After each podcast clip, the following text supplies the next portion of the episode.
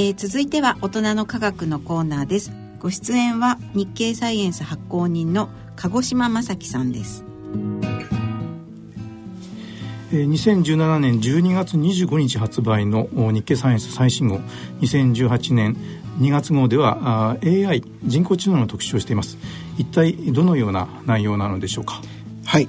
えー、ここ数年ですね、えー、AI がものすごく進歩しまして、えー、ビジネスの分野でも世界中の企業が注目するまでになりまして、えー、研究がさらに活発になっていますけれども最近注目されているのがですね、えー、子どもが知識を獲得する際の学習方法をですね AI に応用するという研究で、えー、今回は心理学が専門でいらっしゃいますあのカリフォルニア大学のゴプニック教授が、えー、執筆した記事が中心になっています。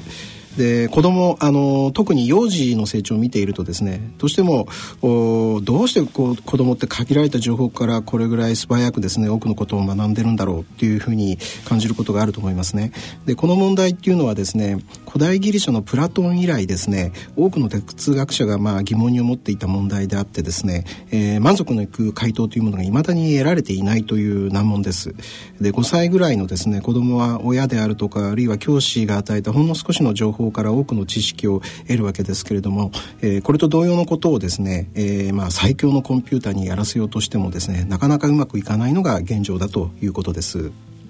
えー、そもそも AI ではコンピューターはどのように学習しているのでしょうか？はい、えーまあ、ざっくり言いますとですね一つはボトムアップ方式というものがあります。簡単に言いますと、えー、コンピューターにデータを与えて、えー、そこから重要なパターンあるいはルールといったものを探させるというものです、えー、コネクショニズムであるとかニューラルネットワークと呼ばれるモデルです。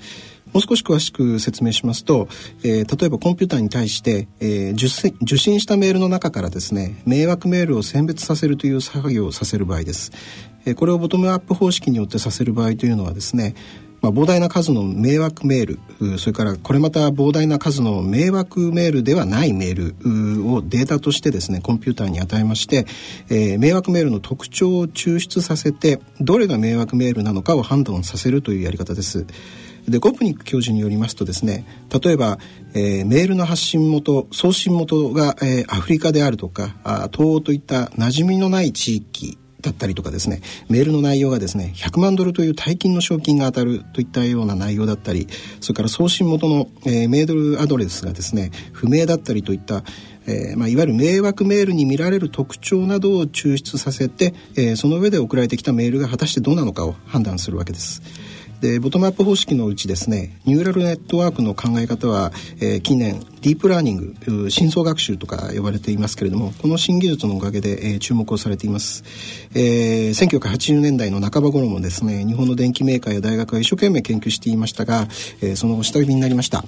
でそれがなぜ今注目されているかと言いますと、えー、コンピューターの処理能力が向上したことであるとかそれからデータがとても増えたことなどによると言われています。このため、えー、現在 Google などがですね商業化しているという状況です、え、ボトムアップという方針があると。いうとトップダウンという方式もあるのでしょうか？はい。あのご指摘の通りで、えー、2つ目がトップダウン方式です。でこれについてゴプニック教授はですね、えー、まず科学者のように仮説を立てて、えー、次にその仮説が正しい場合にデータがどのようなものになるかを予測をしてそして予測結果をもとに自らの仮説を修正するやり方であるというふうに解説しています。えー、さらにゴプニック教授はですね、えー、ご自身が実際に迷惑メールを受け取った時の自分の判断の過程がトップダウン方式の恒例だというふうに説明されています。具体的にはこうです、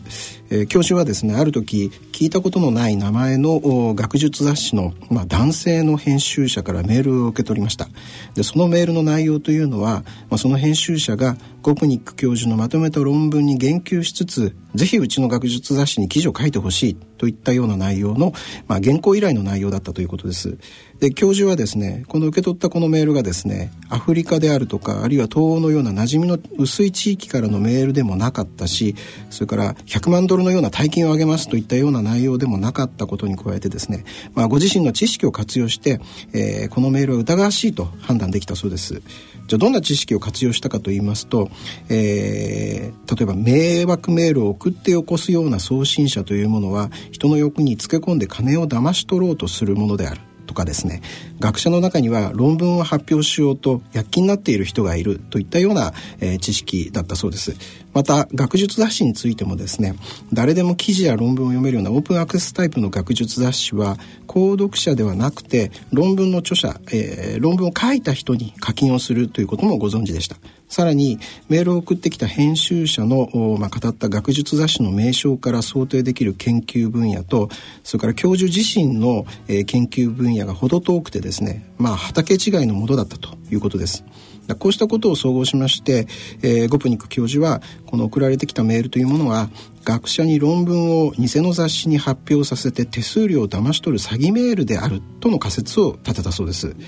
で教授はまあこの今回のたった1通のメールからこういう仮説を立てましてネットで検索をしてその男性編集者とおぼしき人が本物かどうかをチェックすることで仮説を検証しました。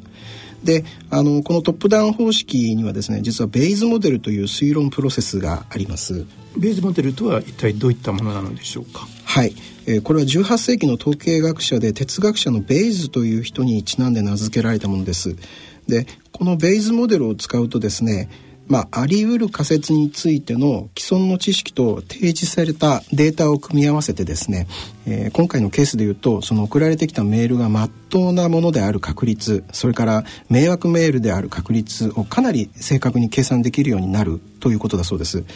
であのゴプニック教授はですね以前からトップダウン方式はボトムアップ方式よりも子どもの学習プロセスに合致していると考えておられましてですね過去15年間トップダウン方式のベースモデルを使ってですね子どもがどのようにして因果関係を学ぶかを研究したりとかそれから子どもがいつどのように世界に関する新たな信念を持つようになるか信念をいつ変えるかといったようなことを予測したりしてこられました。でこの結果ですねゴプニック教授は、まあ、ベイズボネルというものは人間のような学習の仕方をコンピューターに教える優れた方法であるというふうに主張されています例えばですね AI に見慣れぬ手書き文字を認識させる場合、えー、まあ、人間ならば簡単にできるわけですけれどもコンピューターの場合非常に厄介でして、えー、例えばこのもんこの課題をですねボトムアップ方式でこなす場合はまずコンピューターに何千もの事例を与えて、えー、それらに見られるパターンをまあ、頼りに、えー、新しい文字を認識するということになります。一方ベイズモデルの場合ですと文字の書き方に関する一般的なモデルを与えることになります。例えば、えー、一書き、一画一書きですね、まあ、ペンを右にこう進めるとかですね。あるいは下に進むといったことなんですけれども実際にこれをコンピューターで試しましたところ、えー、コンピューターは一つの文字を認識をし終えると次の文字に取り掛かったと。いうことです。でその上で、えー、手書きの文字を提示すると、えー、コンピュータはその文字を書くのに必要な一連の自覚を推論しまして、えー、さらに似たような自覚のセットを自ら生み出すことができたそうです。でこの過程はですねゴプニック教授が、えー、先ほどの迷惑メールと判断するに至った一連の推論ステップと同じやり方だったということで、えー、まあ実験の結果、えー、全く同じデータを与えたディープラーニングのやり方よりも、えー、はるかにうまく手書き文字を認識できたそうです。Services.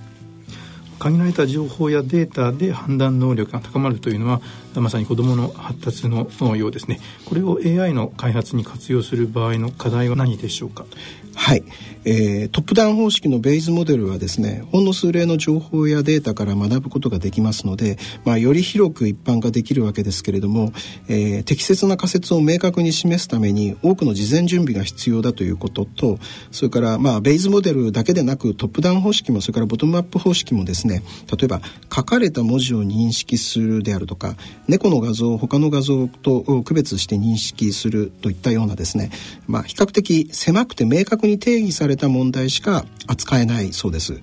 えー、これに対して子どもの発育というのはですねそんな制約はないわけですね。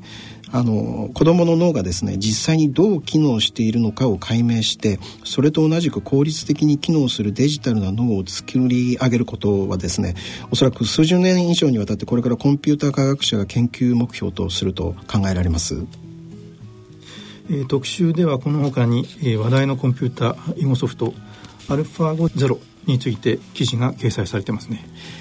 はい、えーまあ、Google 傘下のディープマインドが開発した囲碁ソフトのアルファ号はですね、えーまあ、寄付など人の知識を利用して、えー、人よりはるかに強くなりましたけれどもそのアルファ号に100勝無敗を記録したですねアルファ号ゼロというものはですねまさにその名の通り、えー、人間の知識を全く使わずに訓練したということで、えー、話題になりました。一体どのようなものなのかをですね日本の専門家に執筆してもらいました。えー、ありがとうございます。えー、さて、えー、2018年1月25日発売予定、2018年3月号はどのような予定でしょうか？はい、えー、生命はですね深い海の底にある熱水噴出口の周辺で誕生したと考えられていますけれども実は陸上で誕生したんではないかという説がここに来て注目されています、えー、これにつきまして、えー、紹介したいと思います